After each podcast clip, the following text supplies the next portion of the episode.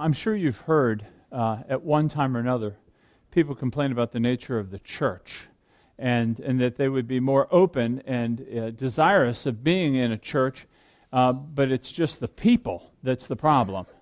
And, uh, and I, I get that. I mean, I understand that and what people are asking for. I mean, to join a church and, and to come a, among a body, I, relationships can be quite messy. I mean, you're getting drawn with people that you aren't naturally gravitating towards. And uh, there can be conflict and hardship, and, and, and these relationships get really sticky and messy, and it's problem. It's problematic uh, it, it really is our inability to deal well with conflict that we all have that, um, that I think is so ruinous to our joy and our happiness in our marriages, in our church, in business relationships, in our family. It's really significant. I mean, how, if you were, if I were to just have you up here alone, if I, if I said to you, "How do you handle conflict?" What would you say? I mean, how do you handle it? do you tend to brood over words spoken? Do you tend to get your feelings easily hurt by a comment made or action done? Are you the silent type? When you get offended, do you just go underwater like a sub? I mean, you run silent, you run deep? Or do you explode and just blast on the person that has offended you? These questions you need to be asking yourself. Jesus last week in his teaching on fulfilling the law, spoke about needing a greater righteousness than that of the Pharisees if you want to enter the kingdom of God. And, and he's going to begin teasing out for us what does this greater righteousness mean? Uh, in fact, the next six sermons are all going to be about what is a greater righteousness among the citizens of the kingdom. Today, it's a greater righteousness as displayed in our relationships with each other uh, it, it, having godly relationships. Now, now, hear me clearly. Godly relationships will never be void of conflict. The Christian, though, deals with the conflict in a God glorifying way, seeking peace and reconciliation. And, and, here's how Jesus is going to teach it He's going to use the sixth commandment do not murder. And, and he's going to unfold this for us because you know what murder is? Murder is the ultimate fracture of relationships. That, that anger has gotten so much that you kill the person over some issue. And so he's going to unfold this for us to help us begin to walk in a relationship that's godly, that's seeking reconciliation. So turn with me, if you will, to Matthew chapter 5, and we'll be reading um, 21 to 26.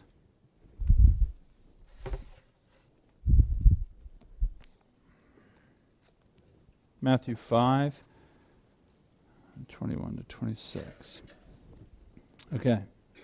He says, You have heard that it was said to those of old, You shall not murder, and whoever murders will be liable to judgment. But I say to you that everyone who is angry with his brother will be liable to judgment. Whoever insults his brother will be liable to the council.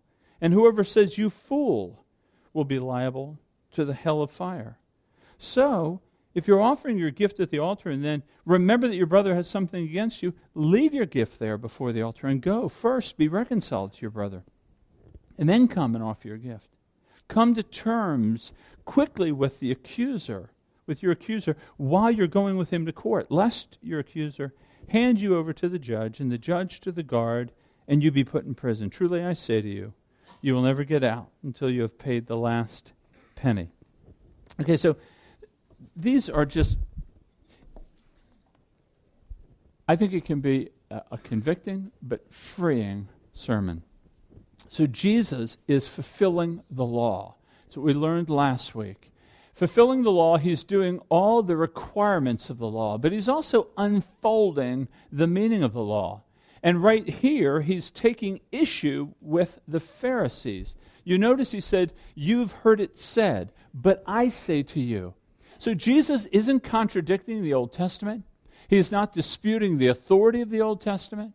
What he's doing is he's taking issue with the Pharisees' interpretation of the Old Testament. When he says, You have heard it said, that's where the issue is. This is the teaching you've heard on the sixth commandment. See, the Pharisees were literalists, almost over literalists. And what they did was they, they shrunk the law into just don't commit homicide. If you don't commit homicide, then you're righteous. And so most of the people that they would speak to, of course, were not murderers. And so they would hear this and they would say, Well, I've got this down. I mean, I've met the law. Anytime you narrow a law down, it's going to be easier to keep, and thus you have this sense of, yeah, I've got it. I've got this one. In fact, even today, when I, I, I like to ask people uh, when the conversation is appropriate for it, and I just like to say, well, how do you view God's you know, God's view of your life. How, do you see God looking at your life? And most people say, I think God's okay with me. And so I ask, well, well, why do you think that? I mean, what's the basis of you thinking God's in great shape with you? And generally they refer to some external compliance, like, I haven't murdered anybody, I haven't raped anybody. They look to this external compliance of law and they think they're okay with God. And what Charles Spurgeon, that great London preacher of the 19th century, said to narrow a law is to measurably annul it. In other words, if I can shrink wrap it down, then I can be okay with it. But what Jesus does is he magnifies it. He won't let us go there. He magnifies it. He goes deeper. He goes closer to the heart of the issue. Now, I, I found this, I experienced this in a, in a different sort of way. So, being, being a male, mirrors are not so significantly important to me. You may say, well, that answers a lot of things. but you shave, you get dressed, you may look in front of a mirror, and you think, eh, everything looks somewhat in order, and you move on. So, Carol one day brings home this, uh, this new piece of equipment for the bathroom, and it, it was called a magnification mirror. And uh, I'd never seen one before. And uh, so I looked at it, and uh, it looked so blurry. I thought, lousy mirror. Had a little light, turned that on. And then um, I got a little closer to it, and all of a sudden I realized there's a man in there, and I've never met him before. I looked at that thing, and I got close, and I mean, I'm, I'm here to tell you, it was frightening. I thought, wow, you have weathered and I just remember thinking, this has got to get out of here. Um, but, but what, what it did was it revealed who I really am. But I just had never gotten so close to see. It was revealing things about me that I never took the time or had the ability to see. And it was a true representation of who I am. Not a pretty one, but it was a true one. Well, what Jesus does here is he takes it from this external compliance and he drives the law to the heart. Look what he says, but I say to you that if anyone has anger towards their brother, you are liable to judgment. So, what Jesus is doing is he's giving a truer, a deeper meaning of this command. What, what he's actually doing is he's showing us this radical nature of God's law. He moves murder from an act to an attitude. That, that now, if you have hatred or anger towards your brother, now this anger, the word used for anger, isn't like that flash of, like if you hit your thumb with a hammer. You know, there's a flash of, you know, just being so mad that you hit yourself. I, he's not speaking about that kind of anger. It, it's a settled anger. It, it's an anger that has had time to move past displeasure into brooding and frustration and dissatisfaction and resentment. It's that anger that begins to come up out of you through nitpicking or tears or silence or exploding or, or criticisms or self righteousness. These are the things that give evidence to that brooding, low grade anger that exists with you. And what Jesus is saying is no, if you do that, you're a murderer. Now, it's obvious to you, I hope, that Jesus doesn't perfectly equate murder, homicide, with, you know, the act of murder with an attitude of hate. But I think Jesus is showing us that they're a lot closer than you think. That murder lies within anger. And that's no different than what John the Apostle said in his first letter. He says, if anyone hates his brother, in 315, he says, you're a murderer. That's what he's speaking about. Now, I know you may be thinking right now, well, is all anger murder? Well, no, I would say not all anger is murder. You know, we want to look at the cause of this anger. The KJV actually translates this verse, I think, very well when he says that anyone who is angry with his brother without cause is liable to judgment. There are causes that will determine the rightness of your anger. Now, I would say a general rule of thumb is this that when I'm angry over a perceived offense or someone ignoring me, if it has to do with my name and my character, generally it's probably going to be drifting towards the unrighteous anger. If my anger is birthed over the, the maltreatment of an innocent individual or the name of God, then, then it's going to probably be sliding a little bit more toward a righteous anger. But it's a very difficult thing, and the majority of the cases is the unrighteous anger. Aristotle said this. Now, I don't read Aristotle. I don't know that I've ever read much more than a chapter, but I came across this quote and uh, I loved it. He says, Anyone can become angry. That is easy. But to be angry with the right person, to the right degree, at the right time, for the right purpose, and in the right way, that is not easy. And that's true. Here's another way that you know anger is not right it gives birth to words. In other words, your attitudinal anger becomes a verbal anger. And you see it in the next couple verses. He says that if anyone insults his brother, he'll be liable to the council. That's the Sanhedrin. If anyone calls his brother a fool, then you'll be liable to the fire of hell. Now, what he's doing here is all of our anger that is inside generally breaks the surface of the water in our words. I'm going to explain what this means because it's kind of confusing. Um, anyone that insults his brother, the word is raka. It's an Aramaic word. And, and we don't really know what it means other than it's a term of derision. It, it's like calling somebody dim witted or, or a blockhead. I know all of us are being convicted right now on that. But, but, but it's more than just a, a kind of a joke. Uh, they think actually the word raka, it, it almost sounds like when you draw spittle up into your mouth to spit on the ground in disdain for somebody. That, that's the idea here. The idea is one of, of looking down on someone as inferior because they're not as smart as you are, they're not as sophisticated as you are, they're not as classy as you are. That you, you hold a person in contempt because they're not your station in life. Now, the fool, anyone who calls someone a fool, uh, that's our word for moron, but it doesn't really have to do with IQ.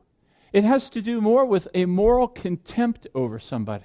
That you look at somebody and you, and you hold in superior position uh, to their spirituality and to their morality. The word actually in Hebrew means rebel or apostate. It, it goes along with Psalm 14.1. The fool says in his heart, there is no God. So we're looking at them as, you know what, they don't have it like we have it in terms of their spirituality. And so when our anger breaks a surface in words, of slander and gossip and that sort of thing, you know that the anger is unrighteous. So Jesus is saying this to not murder involves your attitudes and your words. This is a good way to look into our hearts to discern the level of anger that you have. I mean, if you're sitting there thinking, well, I haven't murdered anyone, and you're taking comfort from that, I want to say that's not the point. Have you hated anyone? I mean, I, I, mean, have you have you brought forth harsh words about another person? Have you torn down another's character? Have you ever said these words, I hate you? Or have you ever had this thought, we'd be better off if he was just dead? I mean, have you ever had those? That's what he's going after here. I mean, he's going, this is a diagnostic for us. Now, I, I don't want you to you know, when we get to these points in sermons, often, you know, we immediately begin justifying, excusing, and kind of getting some wiggle room here. And it reminds me of this, this story I read about W.C. Fields. Most of you probably don't know him. He was a comedian back in the early part of the 20th century, just at the, at really at the beginning of TV. He was a, a very funny man. He was not known as a moral man. Um, and so the story goes that he's sitting in his hotel room reading a Bible, and his friend walks in and he says WC, what, what are you reading a Bible for? He would never read a Bible. And in his kind of comedic way, he just says, well, I'm looking for loopholes. He wants to look, and that's the way we listen to Scripture sometimes, is how does this not apply to me? How does this apply to my bride? Or how does this apply to somebody else? And so when you think about this injunction to not be angry to your brother, to not speak with insults and foolishness towards your brother, examine your marriages for just a minute. What level of anger, dissatisfaction, or disharmony exists right now in your relationship? And, and how has it given birth to words that are hurtful and harmful to one another? I mean, what, I mean, what level of anger exists within that? Or, or how about your families with your kids? I mean, parents, when you look at your kids and they're not obeying you or they're not behaving in a way that you think is appropriate, how often are you angry or they haven't paid you the respect that you think you deserve? And that frustration that wells up, and your mind goes to this idea of, my kids were just like those kids over there. Or kids, when you look at your parents and you're frustrated because they don't give you everything that your friends, you perceive your friends to be getting. And you're frustrated with your parents because if they were just like these parents, then my life would be a lot easier. All of this is going on in the heart. This is murder, according to what Jesus is saying. Or, or look in your relationship to this church. How many of you here struggle with someone in the church? You've torn down their character, you've avoided them. Or you struggle with the leadership of the church. You don't like the way we do this or that. Regardless of whether you've approached us or not on it. But there's this le- low grade level of dissatisfaction with us. Or you can take it to work. I mean, it's a serious issue in work. You realize there's a thousand murders a year in the workplace? It's over 3.5 billion is lost on workplace anger. It's called desk rage instead of road rage. You know, the, you get passed over for a job. Maybe you're not appreciated. You're not in the inner circle of the fast moving group within the, within the corporation. So, so, let me just sum it up. The key to a, to a godly relationship is to look at the heart. It's not just, many of our marriages here in particular, we dress well and we look nice. But, but between the husband and wife, it's like a Cold War air. You know, th- th- there's this, the rockets aren't firing back and forth, but there's just that low grade anger, dissatisfaction, disharmony, unhappiness with one another. I think he's speaking about that right here. I mean, it definitely calls for us, God, we need the gospel. Because I don't know if any of us get beyond this.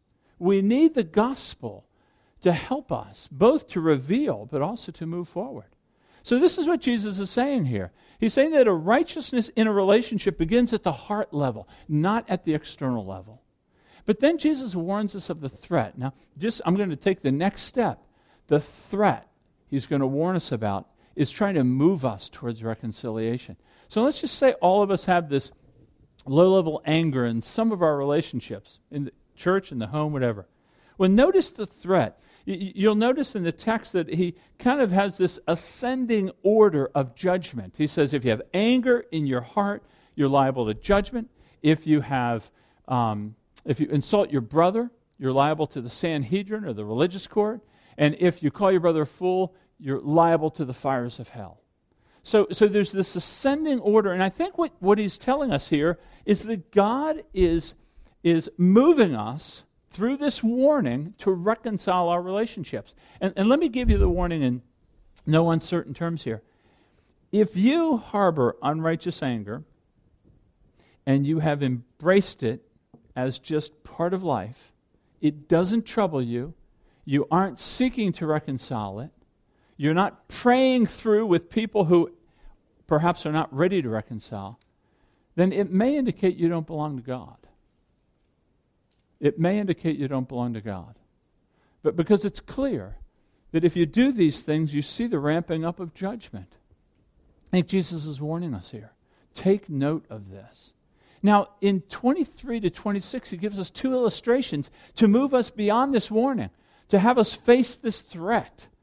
And, and if you look with me at it, the first illustration that he gives regarding the need to reconcile because so great the threat is the first illustration is there's a worshiper, And you can imagine him. He's bringing his sacrifice and he's walking through the court of women. Excuse me, he's walking through the court of Gentiles. He goes into the court of women. He goes through the court of men and he goes to the court of the priests. And there he has to stop and he's about to offer his gift to be sacrificed.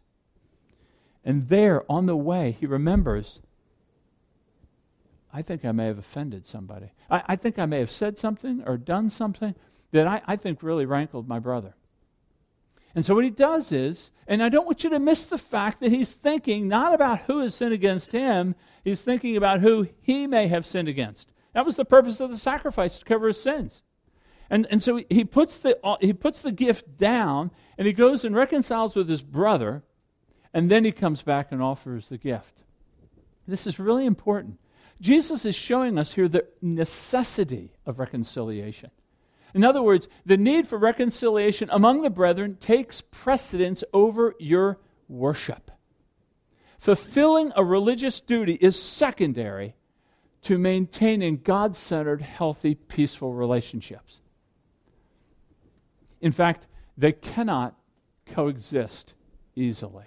We see this in 1 John uh, chapter 4, he says, If anyone says, I love God, and yet hates his brother, he is a liar. For anyone who does not love his brother, whom he has seen, cannot love God, whom he has not seen. Or in 1 Timothy, Paul writes, I want men everywhere to lift up holy hands in prayer without anger, without disputing. So, I mean, how many of you have come here on a regular basis with some degree of animosity in your souls? You're frustrated, you're angry, you're dissatisfied, and you're going to come. I mean, you, you, you attend worship, you may sing songs, you may engage in a ministry, and you've kept this low anger of resentment. Do you see any contradiction there? I mean, do you not see that God is not impressed with ceremony? In other words, we cannot, we cannot kind of, it's not like a scales in God's economy where if I just add more worship time, it's going to balance out the lack of integrity I have in maintaining my relationships. In other words, fulfilling religious duty is secondary and even opens us to hypocrisy when we try to worship through it rather than reconciling it. There's a great need uh, to bring about that reconciliation. Listen to these words from Amos. And, and I'm not going to sugarcoat them, they're very strong, and I think we need to hear them as they've been given. This is God speaking now to Amos. He says, I hate, I despise your religious feasts. I cannot stand your assemblies. Even though you bring me burnt offerings and grain offerings, I will not accept them. Away with the noise of your songs. This is their worship.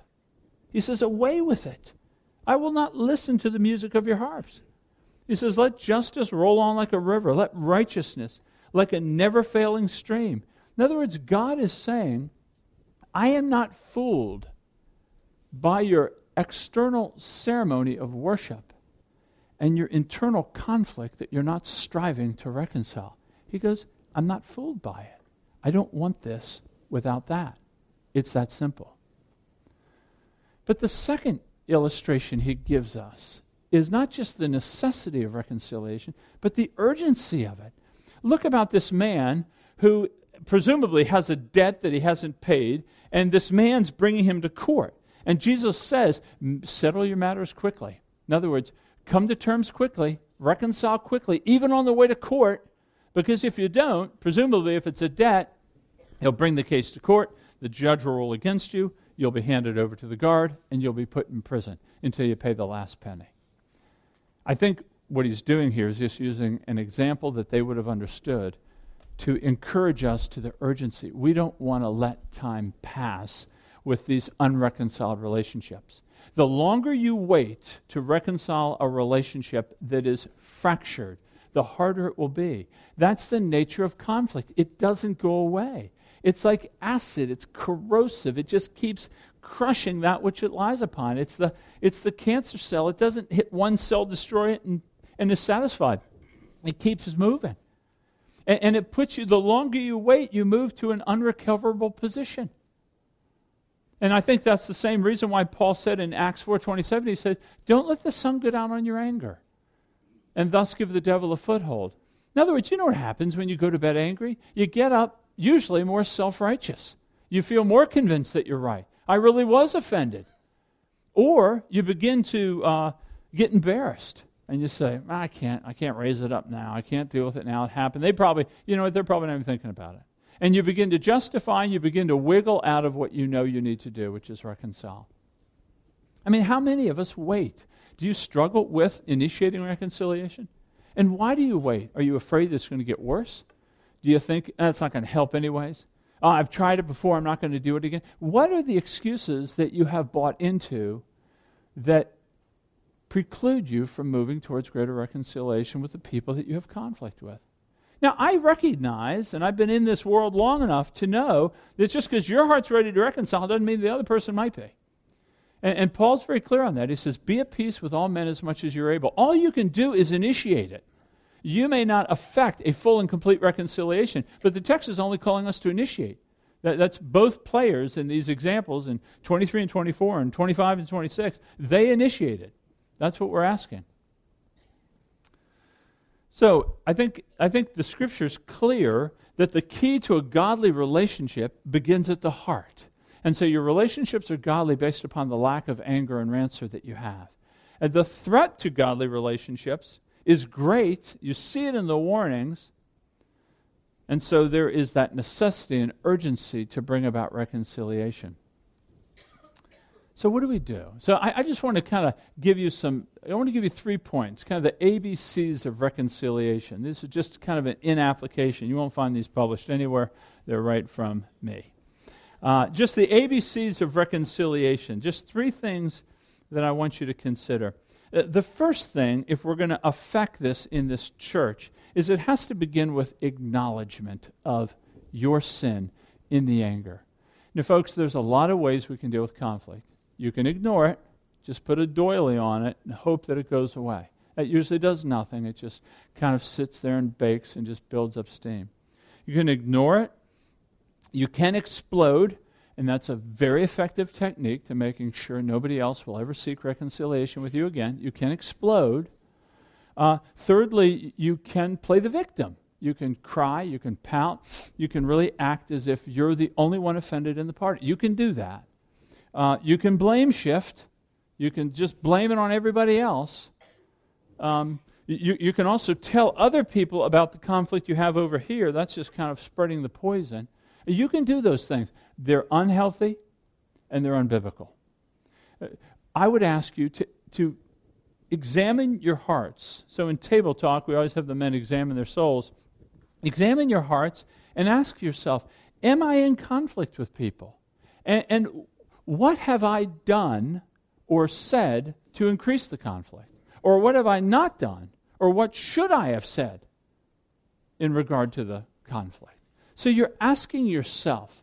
You know, it's interesting, this worshiper, when he's going in the temple, he's thinking about his own sin going to bring his offering. He's not thinking about the sins of others. He's thinking about himself and God, what have I done? That's what I'm asking you to do. And, and to acknowledge it. Now, this is the greatest struggle in pastoral ministry sometimes, is trying to get people to acknowledge their part in the, in the problem.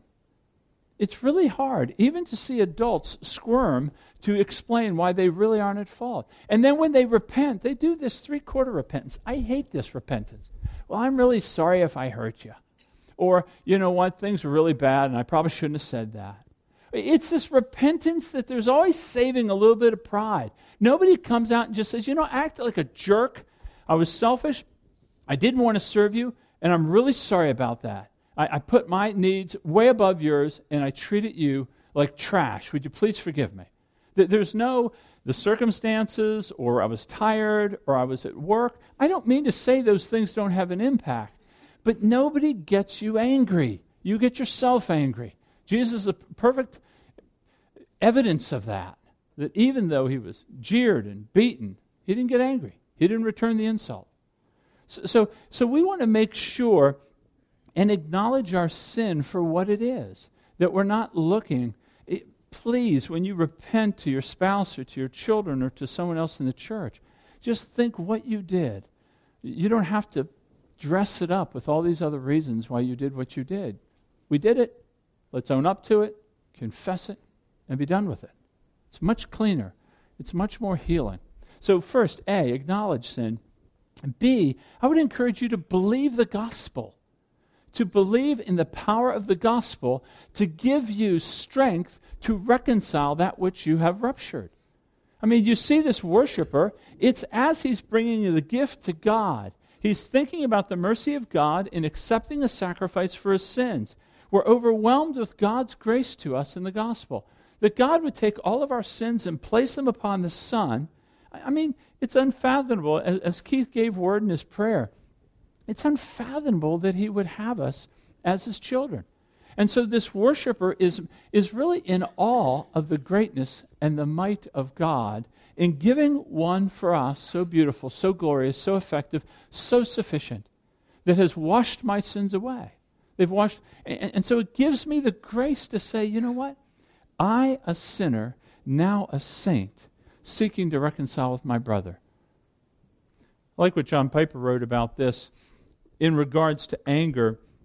He said, Most of our bitterness and anger towards others is rooted in our inability to be profoundly amazed at Christ's love for us in our sin. One must see the greatness of our sin as forgiven and justified, so that we might be stunned at His grace in a deeper way, freeing us to share this grace with others. The point is that your anger is evidence you're not marveling at the gospel, that you're failing to delight in the cross of Christ. So, so acknowledge our sin, believe in the gospel, and then make roads to confess your sin. That's C. Just the third point. A, acknowledge your sin. B, believe in the gospel. C, confess your sin. In both examples, those who had given the offense sought reconciliation. They didn't say, you know what, if I hurt him that bad, he'll come to me. Or, you know what, I'm not even sure he's that bothered about it. it they, they, didn't, they didn't make their move based upon the perception of what that man or thought or didn't think. They just knew, you know what, I think I overstepped, I'm going to go and reconcile. So there's that role of confession where you're speaking and you're confessing you're seeking forgiveness. You're repenting to Him. You're saying, I have sinned against you. Would you forgive me? It, it, I'll tell you, when you do that, it removes the defenses of people. Dietrich Bonhoeffer, of course, the uh, German Lutheran pastor uh, that was executed at the end of World War II by the Nazis, he had led an underground church and seminary in Nazi Germany during those years he said this He says, Confession in the presence of a brother is the profoundest kind of humiliation. It hurts, it cuts a man down, it's a dreadful blow to the pride. To stand there before a brother as a sinner is a terror that is almost unbearable.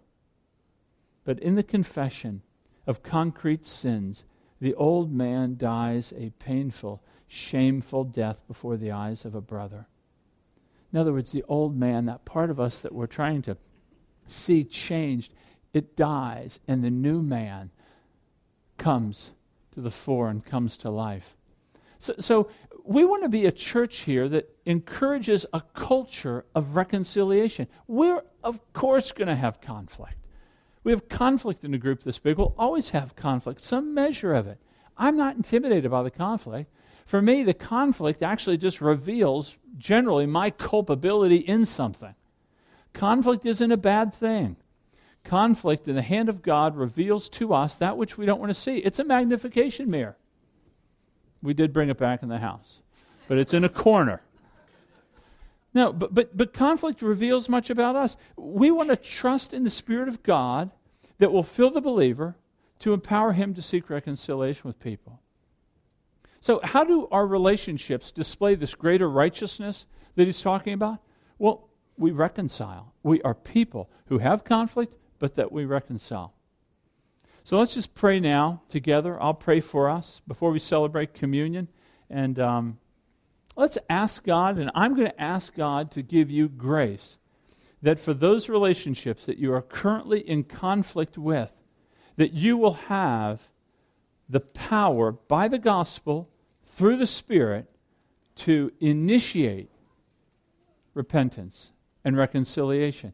And you initiate it without presuming how it has to look because it may take the other person a minute or two to get their feet back on the ground, to understand.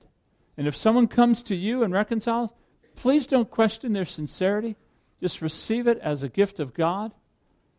Let me pray for us. Father, we do thank you and praise you for the grace that you have given to us in Jesus, who is the key, the glorious reconciler of all things to you. May we, like Christ, be reconcilers one to another. Father, there are marriages here that are in deep travail. There are parental relationships that are under great strain. There are, there are familial relationships uh, that have had long simmering anger and frustration and bitterness that has existed between family members. There are issues in this church where people have a great deal of frustration towards the leadership, towards one another, and even at work in the community. Father, would you give us graciously of your Spirit that our eyes would be tuned perfectly to the cross, that we would see the beauty of the cross and the power of the cross. We would sense the joy of having our sins forgiven and being reconciled to you. And would that fuel us to move with greater attempts at reconciliation with others. And Father, would you be glorified as we move in light of the necessity of this and we move with urgency? And Father, I pray this in the name of Jesus. Amen.